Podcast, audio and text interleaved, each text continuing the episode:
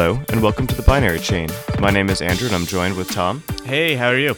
Good, good. Uh, just pretty much recovering from a, a long sickness. I was very, super sick. Oh man, that sounded you- brutal. Yeah, you might hear it in my voice, but uh, or a cough here and there, but hopefully it's not too bad. You sound you sound better to me. I mean, I mean, it sounds like it took you out for five days. That's like an that's Yeah. an epic flu right there. So I'm glad you're feeling better. Yep. Uh, thank you. Uh, so since the last time we've talked um, on the podcast, there actually hasn't been that much really significant news, right?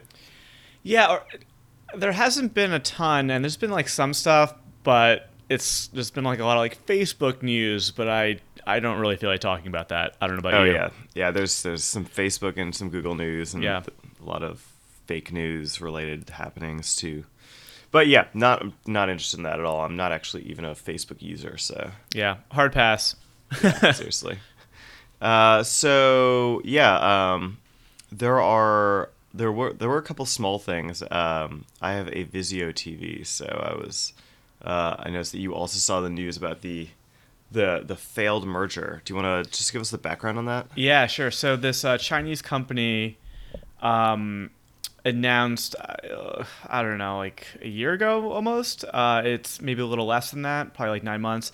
Its intention to buy um, uh, this a company called Vizio, which is a, a largely a, one of the largest TV manufacturers here in the U.S. They're actually a U.S. based company. They do a lot of their manufacturing in China. Yeah. And there was this comp- this company called oh sorry They're all about like a thin. Their company th- is just all about having like thin management and then just sort of outsourcing a lot of the production. Yeah, exactly. And so you can get, they have really well priced TVs um, that are pretty like pretty great quality. I mean, they have a you know they have a whole line of um, of models kind of spanning different market segments, but. Um, I you know they wouldn't like they don't necessarily compete with like Sony or Samsung or LG at the high end, but at the like looks good and you know looks good externally from a design standpoint and you know good enough displays like they are they really nail that sweet spot with um, with really some fantastic prices. So uh, and I think that they have like some great vision as well for you know in terms of like user interface and how to interact with technology. Um, and I think overall they're they're a great company. So um, this this Chinese company LeEco uh, it is called, uh, announced you know nine months ago they were going to buy uh, buy the company, and everyone is like, "Who is LeEco?" Because no one's ever heard of that here in the U.S. Apparently, it's a big Chinese um, electronics company uh, that has very grand aspirations about the, what they want to sort of what kind of products they want to develop and they're probably best known for their smartphones and, and TVs in China, where they essentially stamp out a whole bunch of, um, you know, high output, you know, look-alike type models um, of uh, sort of existing companies. And uh, they also own like a content studio in China and a sort of subscription video service and they were looking into having like developing a connected Android bicycle, which is just bizarre.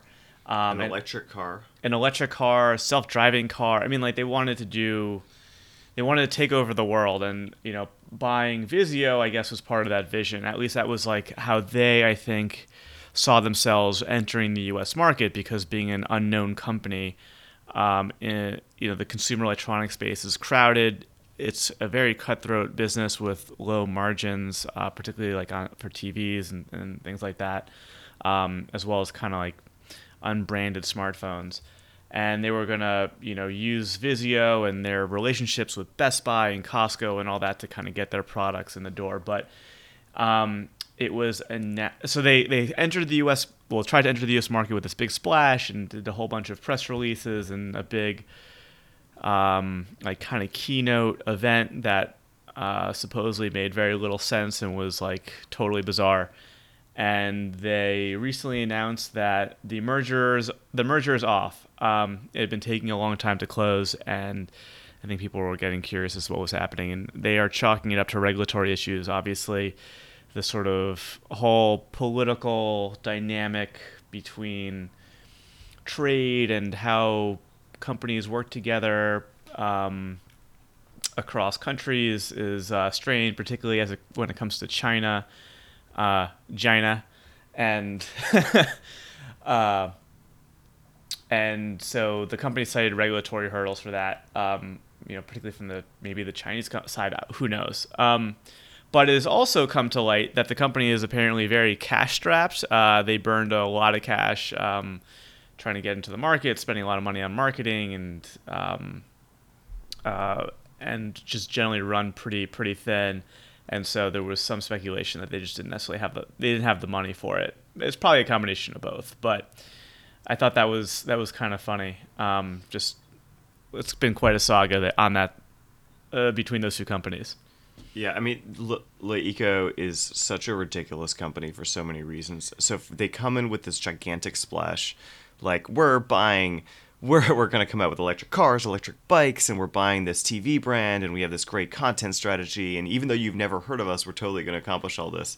Um, and then as you look into it, they definitely have substantial resources in China, and they were definitely not nobody. But mm-hmm. the like uh, oh all of a sudden they have to scale back all of their projects because they don't have the money. Who could have possibly figured that would have been the case you know? Yeah and then this um, great content strategy that no one could really figure out what that strategy was exactly. Yeah and the company is also a joke in the sense that like their phone was called the la phone their car was called the la car the tablet was called the la pad. I mean it was like i don't even Le pad. So declasse without realizing it, you know. I, I just it was never gonna work. I was uh, like, is it, it, It's like, is it a French company? Like, what, yeah. like what's up with the Luz? You know? Yeah, and a French company would definitely not be naming it like that. So yeah. So do you know what eco stands for? Mm-mm. Ecosystem. That's why it's all Luz because it's all part of the same ecosystem. Oh my, god. clever! They've really out clevered us.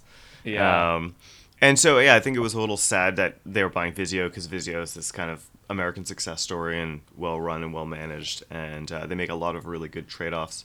Uh, although they've also made some really poor decisions in terms of uh, they were shadow collecting everybody's TV viewing information and sending phoning it back home. Yeah. Um, which was an opt out feature uh, in a kind of cryptically named section of the very deep in the TV menus. I think they they got a lot of hate for that. Um, yeah.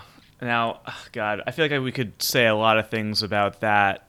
Um, privacy, like the sort of intersection between privacy, data, and you know, internet connected devices. Uh, in this, again, in this political environment, I feel like everything's just kind of going to crap. Like there's really very very little desire to have any type of oversight from a government standpoint on that, which is um, a little scary for you know if you're a consumer and not the CEO of a big megacorp. But um, I you know we don't have to yeah, go we, such as Ajit Pai allowing the cell phone companies to under Trump's direction to uh, sell your data basically. It was they couldn't sell your data before and now they can sell your data. Well they so. could do it before but you had to opt in but now they can just do it without you actually having to you know acquiesce to that because apparently paying for services is not enough. Uh, yeah they have to double dip on their revenue stream because that's what capitalism requires. Yeah and those companies are so constrained for growth and their profit margins are so thin. Oh wait i'm sorry verizon wireless do you have a 45% ebitda margin? That's ridiculous. Very few companies have that so yeah, I mean these companies print money like no other companies, and yet because of the gut feeling, we must take off regulation. You know. Yeah. Uh, so Eco, I'm sorry, uh, Vizio got sl- sort of slammed. Um, I think they got fined by the FTC. Uh, probably under the Obama administration. Was, um, they won't be doing that anymore. Yeah, for uh, you know not letting, not asking for users' permission to collect their data. And there's this like I feel like people should know about this. There's this technology in televisions uh, called ACR. It stands for Automatic Content Recognition, and what it does is it it's software that's built into the hardware of the TV, the actual display, like in, in the display drivers, and it scans every frame of what you're watching on TV, or, or has the capability of doing so, and then you know, taking a bit of like a watermark, you know, let's say like taking a couple data points for what's on that and comparing it to a whole bunch of reference content sources they have on their side to identify what it is you're watching at any given time.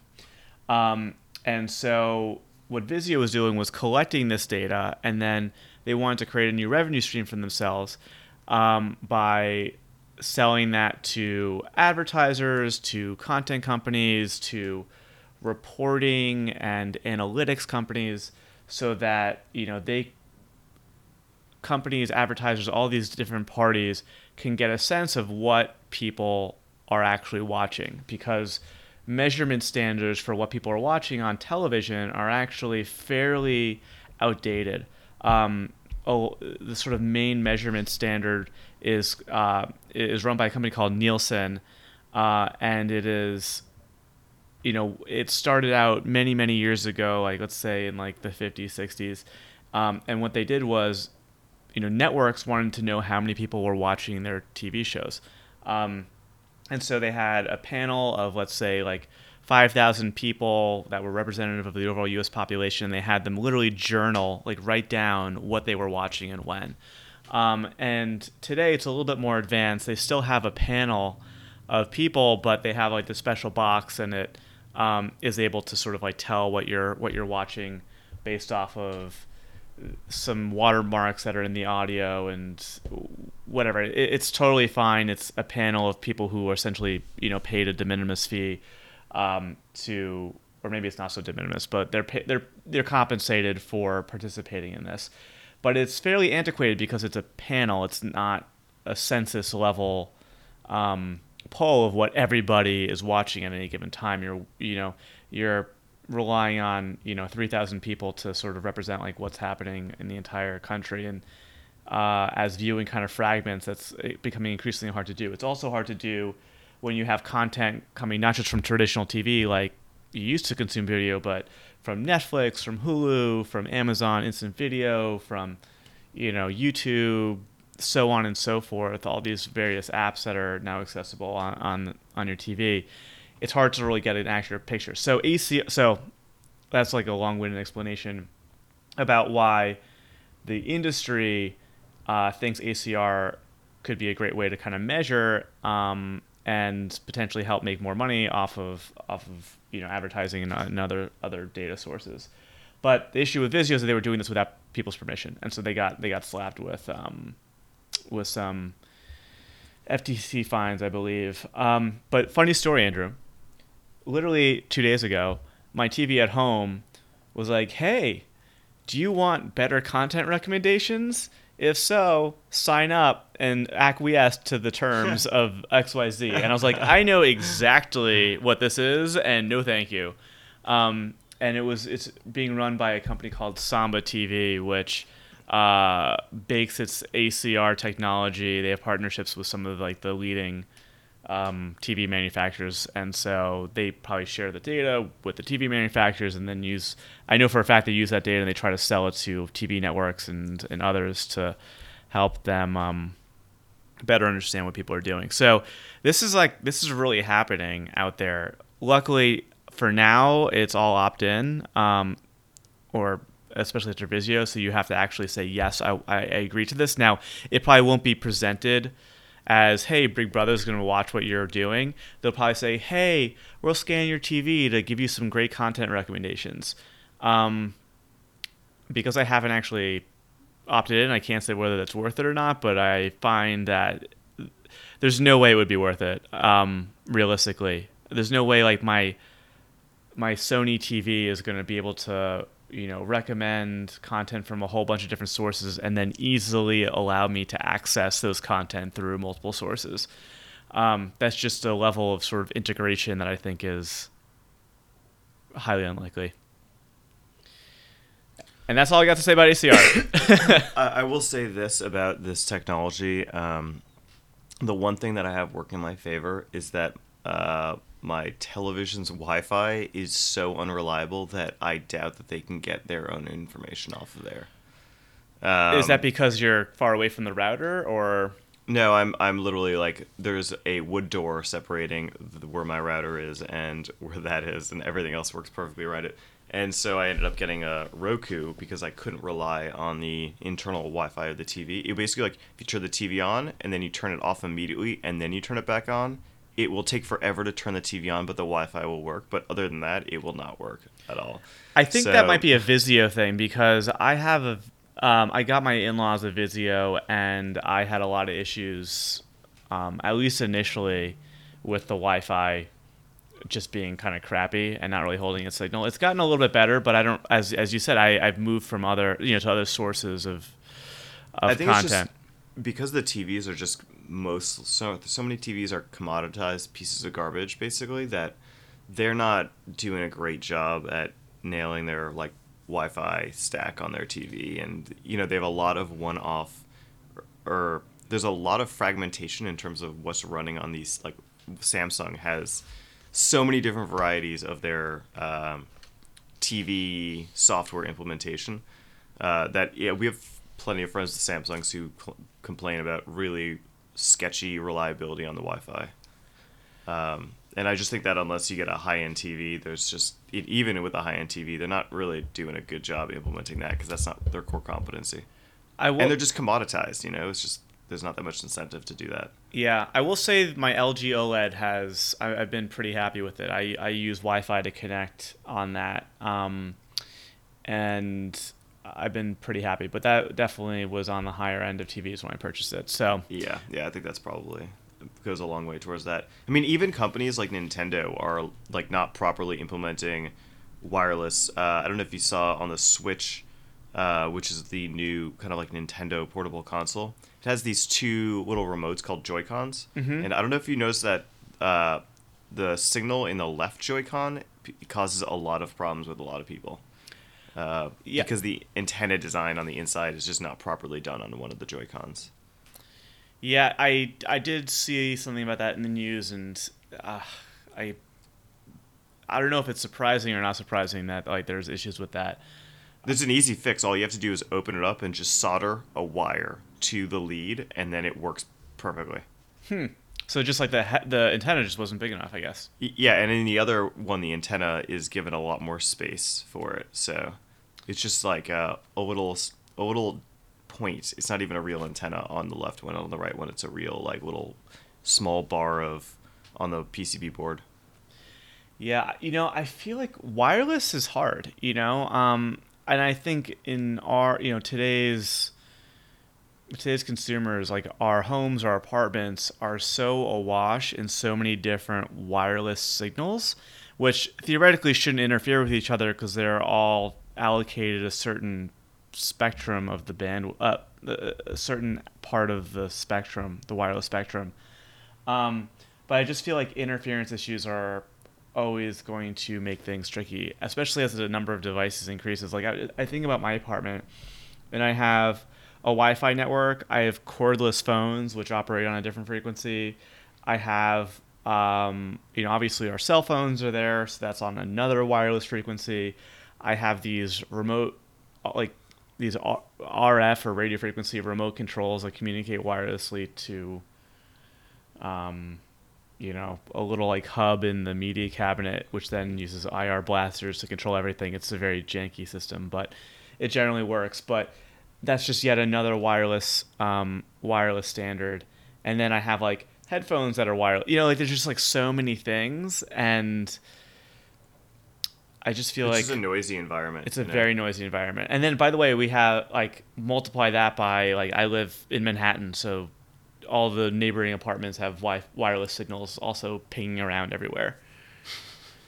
Maybe it's a little nicer and out where you are in San Francisco. I feel like the apartments aren't quite as on top of each other. Yeah, there's a little bit a little bit more space here, but even then, if I go up to my little Wi-Fi signal at the top, there, there that is a huge list of them. so, um, it's even this is definitely a noisy environment too, and so Yeah. and a lot of there's a lot of dual routers that are doing 2.4 and 5 gigahertz, which is just even more noise floating around. But um, if you can be on 5 gigahertz, that does that does help a lot. I wonder what I'm on right now. You're probably on 5 gigahertz. Actually, you probably. I think your net. We probably have dual band routers in your apartment. Uh, yeah. So If right, you are you on a Mac right now? I am, and I'm literally right next to an airport, uh, like a newish Airport Extreme. But believe it or not, I'm connected via 2.4. Uh, oh, really? Oh, I'm on 2.42 actually. That's funny. And I'm not even on AC, which is interesting. I'm on 802.1 11N. Um, Yeah, that's what I'm on. I'm on N as well, but I think my router is just N. I don't have an AC router. Um, I find not a lot of my things connect does- AC when you do have one, so you're probably not missing much. Oh, you know what this the problem is here is I'm just using a really old MacBook Pro. I don't think it actually has a five gigahertz uh, Aha. inside of it. So Gotcha. that would that would be that. Gotcha, gotcha. That makes sense. So, um, so yeah, back to the Vizio topic really quick. So they, you know, it's interesting. They they just announced like their new TVs, yada yada. I mean, like every company's always coming out with new models. Um, but Vizio sort of like, I would say about a year ago, made a, a lot of noise in the press about um, trying to like reinvent what it was like to interact with your smart TV. So, his- historically, um, so, you know, smart TVs ran their own uh, custom operating system, or maybe one of like a handful of smart TV based operating systems, and you you could access content um, from video content from sources other than your cable box, like through Netflix, Hulu, and you know a whole bunch of other video based apps. And Vizio made a big splash saying, "Hey, we're moving away from apps. People really, you know, when people watch TV, they always have their smartphones. People want to just be able to fling content from their smartphone to their TV. And we think that is going to be the primary user interface element for watching digital content on a television screen. And so what they did was they did away with the apps. They started at, at, at the, with their higher end TVs. They started bundling like an Android tablet with like a little sort of interface of apps that you could, um, the compatible apps on that tablet. Uh, and then if you wanted to watch something on the TV screen from, uh, you know, a digital video source, you it, you know the you would use essentially Chromecast. Chromecast was, or a cast, I guess, is the underlying technology that Google uses. Um, was sort of embedded natively in the TV, and that was the really only and primary way that you could access content on the TV. Um, but Andrew, did you see the news about like the recent news about that? About Yeah, the new yeah. TVs? Yeah. So, so yeah, their their new TVs they're like now going completely back to the other direction. Uh, they're starting to they're starting to put apps now back on their TVs. So I guess my guess is that like people were just too confused by it because like while Andrew like you and I are like oh yeah Chromecast that sounds super convenient. My guess is if you look at like the population, the general population in total, you know, all demographics, it was probably like I think it would be difficult to explain to our parents and you know my in-laws how casting works and the whole concept and getting content on you know watching Netflix through a casting experience on their TV versus just sort of a smart TV, which is already um, you know it took some training back back in the day when like Apple TVs came out. So Yeah, I mean, I used Google Chr- Chromecast for years, and um, I still do on occasion for little little things here and there. And even though I like it, I just I couldn't. I don't think I could recommend it to anyone else, and it's also not my final solution that I've settled down on because um, it's slow and it requires you to use a companion device, and sometimes you just want to use the remote to your TV and not use your phone or a tablet. yeah, Like that's that is an inherently a lot of friction that you're putting into the process. And ultimately, choosing something to watch is not a it's only a few clicks so like oh, so for something like YouTube having a companion device, which is how I use YouTube, uh, I just like use the YouTube app on my phone, and I either have it connected to my Roku through their own proprietary thing, or um, to my Chromecast. And you're using the app, and you can type and search through videos, and you're hopping around a lot, so it's really helpful to do it that way. But for the most part, you're just clicking on your game, your HBO app. It loads up the first icon is the most recent thing that they've posted. It's like Game of Thrones. You click it, and then you just hit play, and then that's what four clicks, three clicks.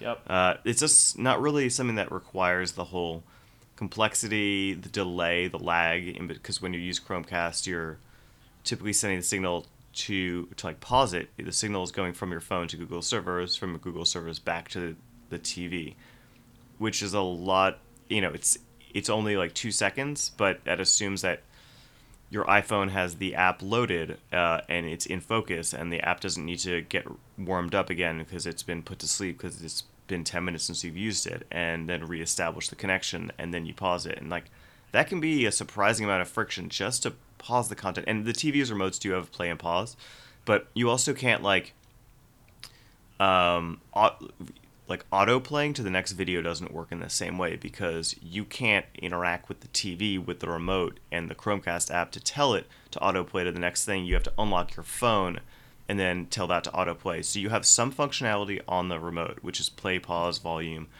uh, seek forward and back. Uh, but then for a lot of other stuff, you have to go to the phone. It's not there's like a big disconnect there. You're not quite sure what functionality is on what side.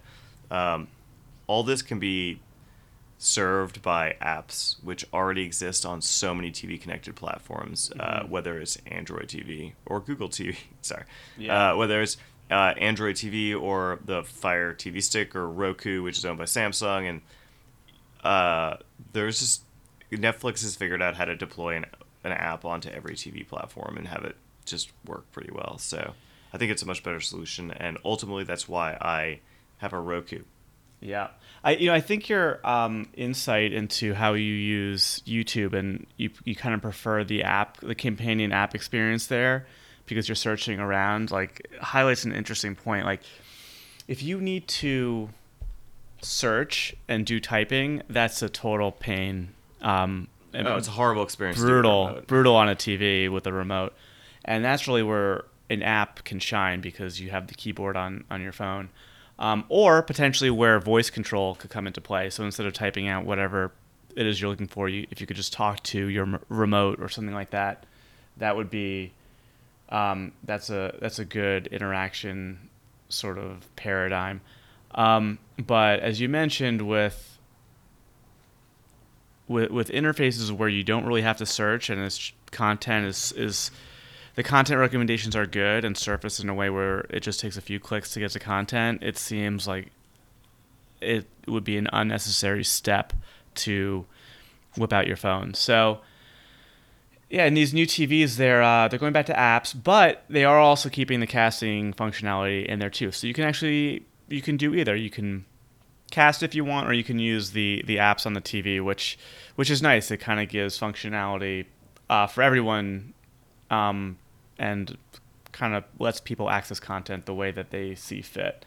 Um, yeah, yeah, yeah. And one, one nice thing about casting that you can't really replace on any other platform is the ability to send your uh, Chrome window, basically. So if you're in Google Chrome, you can just cast your entire screen share to it. Um, oh, that's nice. Yeah, that has some nice things because not everything. Some things are just really hard to get onto the TV. Uh, so one of those might be like getting sorry uh, get, getting Amazon to your content to your TV is actually surprisingly difficult. Yeah. Uh, if you don't have either a Roku or an Amazon, or like only like there's no Amazon app for the Apple TV, and there's no Amazon app for what was the other one? For oh, Chrome, Chromecast. Yeah, it's not yeah. for Chromecast either. So Amazon always consumer friendly, except when uh, they don't want to like cede any business control. Then um, then not so consumer friendly. Yeah, seriously. Unless you buy a Fire TV, and I'm like, hmm, I thought it was customer first. Hmm, and they don't. Yeah, definitely not. They don't. They don't mess with Apple and Google just because they're like Valley competitors. You know, even though they're not in the Valley, but can't trust companies. Just cannot. So actually, that's what led me to. I, I only had two choices for my TV connected box. I was either going to get a Roku or an Amazon uh, Fire TV because I really I, I don't watch anything on Prime, but I did want to watch the Grand Tour, so I didn't want to uh, have some artificial bullshit constraint. Before, what I was doing is I was just watching Amazon Prime Video on my desktop computer in a Chrome window and just casting the entire Chrome tab to my TV, but that does not work nearly as well. And also, you can't pause it from your TV. Mm-hmm. I mean, is there latency with the video? Like, I like that makes me think of if I'm, let's say I'm like doing a presentation with like on, on a conference call and I have a WebEx and I try to play a video across that, it just never it never works well. Yeah, the uh, believe it or not, the audio and the video carry in sync properly. There is latency, but if the audio is set to come out of the TV and not your computer, then uh, it's all perfectly in sync. It's just there. It's you don't notice the latency because they come together. That's great then. Yeah, uh, you would not want to play a video game over it. So gotcha. But for that's worth. But for video, it's fine. Yeah, I mean, I mean that compares actually my video card. You can do this really weird thing with NVIDIA video cards where you can uh, do display capture and then send it over your network. And because it's the video capture is being done on the video card itself of the computer, um, the latency is incredibly low, and you can like play a video game. I have this app on my tablet, and you can play a video game with sub twenty millisecond between the computer to what? Yeah, it's it, the the latency is outrageously low. Is that uh, you, part of you can like Rocket League is a little tough. You can feel the latency there, but for uh, like a real time strategy, it works perfectly. And so, is that built into the NVIDIA GeForce Experience program? Yeah, exactly. I think it's uh, the app I use called Moonlight, but it basically uses uh, NVIDIA open sourced whatever their secret sauce is uh, for the network protocol stuff, so it's not too hard for other people to implement. Uh, and it runs over your Wi-Fi network, um, so that's kind of insane that it because uh, like with the Nintendo Wii U, there is a Wi-Fi network, a direct Wi-Fi network made between the console and the uh, tablet portion of it. So you're not going through your router and you're not sharing any network space with your home devices. It's just a direct device to device, which is why uh, Nintendo gets the latency lower through that mechanism than if you plug your Wii U up to your TV. Okay, but that if you sort of exceed 20 feet away from your Wii U, the controller will stop working. Yeah, well, there's that. Yeah. Um, so that also, so what? I'm just curious if you're using that NVIDIA functionality to play a game using your tablet as the display, and this is a game mm-hmm. running on your PC. How? What's the control mechanism?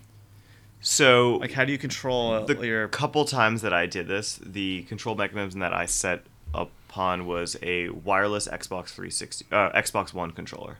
Okay. Uh, and that was when I I did this when I had the Oculus, so I had the Xbox One USB adapter. I see. Okay. So as long as the uh, controller's in range, then of the computer, it'll work. Yeah, and you can do you can, yeah, it's weird because you have to like open a game, and but there is a way to just do it with your entire computer and operating system, which could be good for like watching video and stuff like that, I suppose. Yeah. I love like finding these little hacks. You know, it's fun. You're like, yes, I make be- I make technology bend to my will. um, I think this is like what all the streaming applications piggyback on nowadays too. Oh, interesting. Okay. Like there's some like uh, Twitch display streamer software that that use that utilizes this. Oh yeah, because there's a lot of broadcasting that happens, obviously. Yeah. On Twitch. Um, do you have a Do you have a TV connected box? Sorry to get back to that. Do I have a TV? Or are you just using the built-in applications on your TVs? So both. Uh, I kind of do both. I recently, so I have a couple TVs, and I recently bought um, Apple TVs for a bunch of them, like the new generation, like a bunch mm-hmm. of them. So three TVs. I use Apple TVs on two of them. Uh, the TVs are Sony TVs. They have Android TV built into it, but I I probably could use the Android TV um, but I didn't know if they were to have HBO, and I didn't really do a lot of research. It was a very unlike me kind of move. But um, I don't know. I was like, I want this Apple TV. Um, it seems it seems cool. Although I have been fairly disappointed in the Apple TV because I found that it is really buggy. Um, it like it it freezes up sometimes. Um, I, I previously like year, a couple years ago had the older Apple TV, the original one. That one never froze. It's always you know, always fine, always running. Uh, but I find the new one a little buggy. Um, sometimes like I'll get like an error message, but there's no text in the display of the message. There's just a phantom button that I need to press, and I'm like, okay, what do I do with this? Um, a lot of times I like can't get into the settings because like the settings app has like somehow crashed. Um, sometimes it just kind of seizes up. So I've been a little disappointed with it. Uh, that being said, like generally it generally does work pretty well. Uh, it's got a lot of apps for it, which is which is great if you're like if you are interested in exploring applications outside of the big three or four video services. Uh, and the remote, while I guess not necessarily like super ergonomic or anything, is kind of handy to like fly around interfaces because it's touch sensitive. Oh, and and you can like search with your voice sometimes. That's kind of mm. nice. Yeah, I, I just I really don't like the remote for that system, and I, I feel yeah. like it, it kind of ruins it for me. So I actually use a universal remote most of the time, so I'm stuck to very basic up, down, left, right, select, and menu buttons. Yeah. And you can still watch Amazon Prime content with an Apple TV. You just have to do it through a different method, right? No, like you have to yeah. you have to like go through the app and app or what what's their AirPlay AirPlay your your your video to it. You know, I actually haven't tried that. What I do is then I just use the smart TV interface.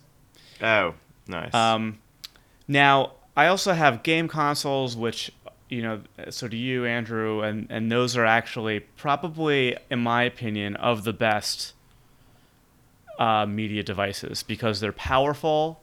Uh, the Xbox, you know, Xbox with Microsoft and Sony PlayStation have very large install bases. So um, particularly on the, well, they have both very large install bases, and so there's not a lot of question from developers or services whether or not to develop an app for it. It's always kind of like a no-brainer. So their their uh, availability of apps on those platforms are generally pretty good. PlayStation is not quite as big uh, because historically, from a business perspective, they were very their term their app development terms were very onerous.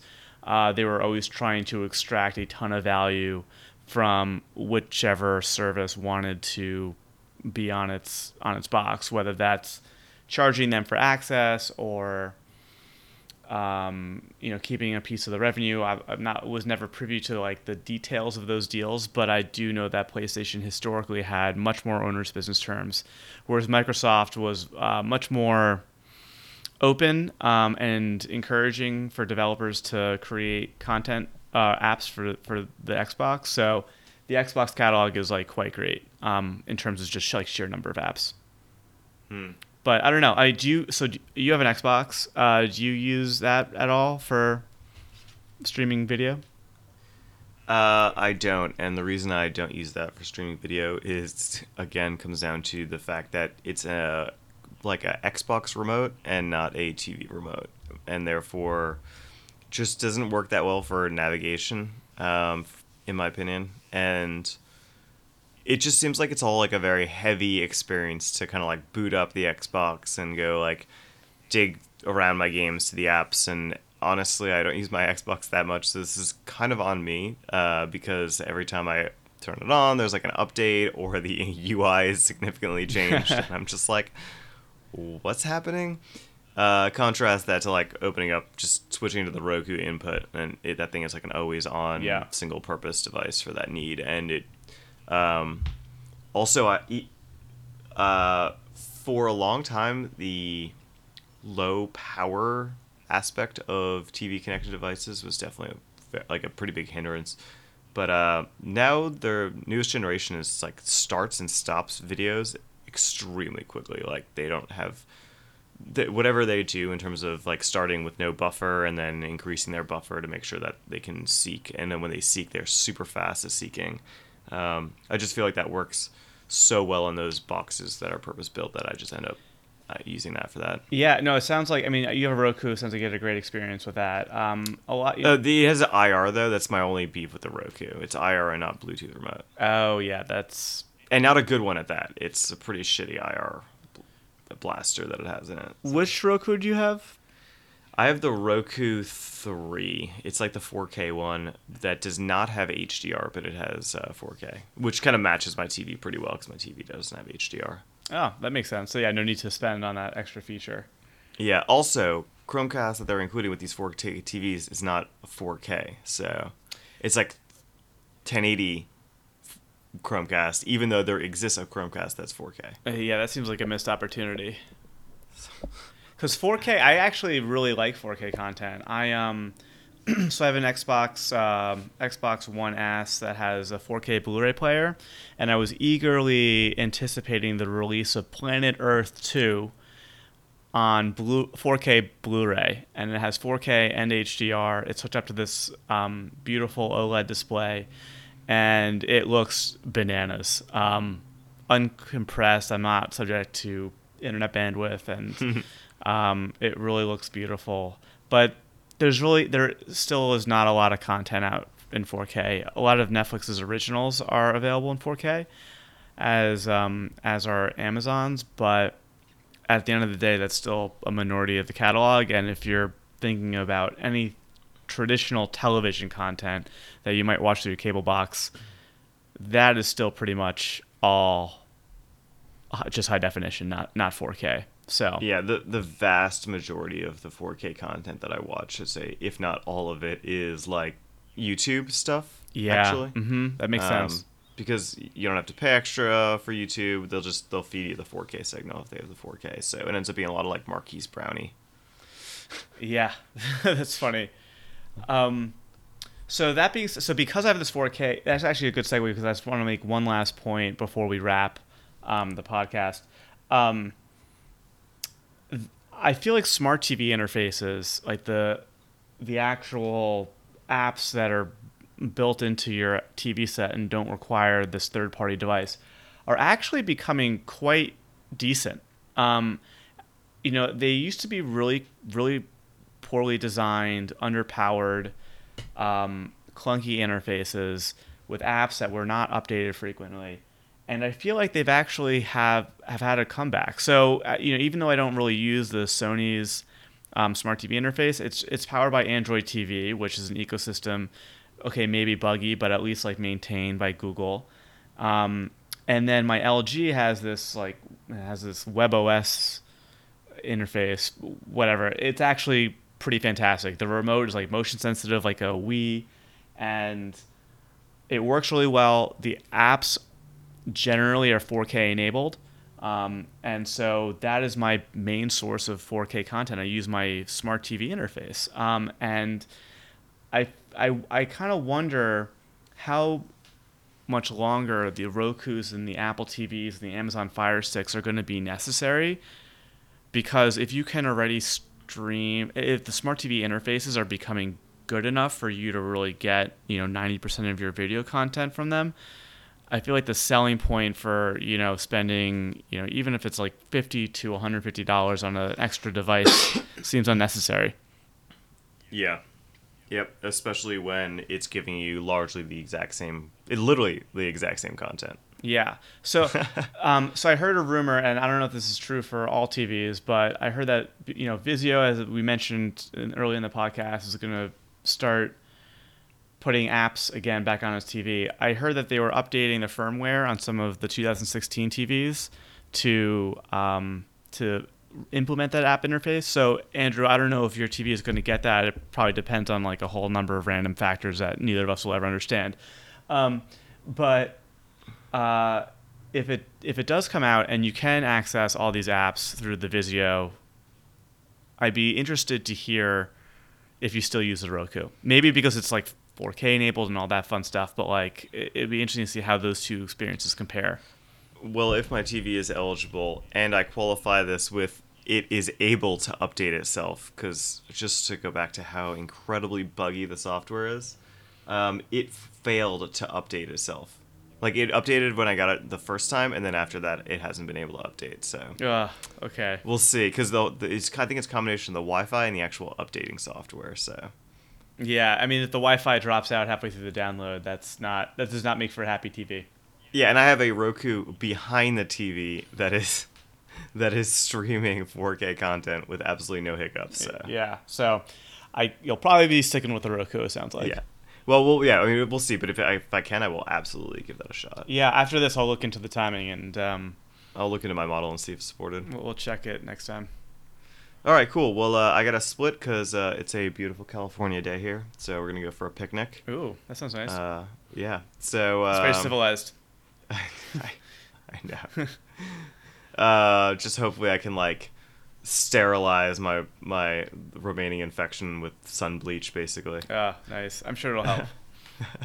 All right. Well, uh, have a good night, and um uh, we'll uh, get up another episode too, because we have a little bit more on the agenda to get through. So um, we'll uh, hopefully do this next week too. All right, sounds great. Well, uh, I guess um, good chatting, and uh, talk to you soon. Great. Thanks. Have a good night. Right, bye. You too.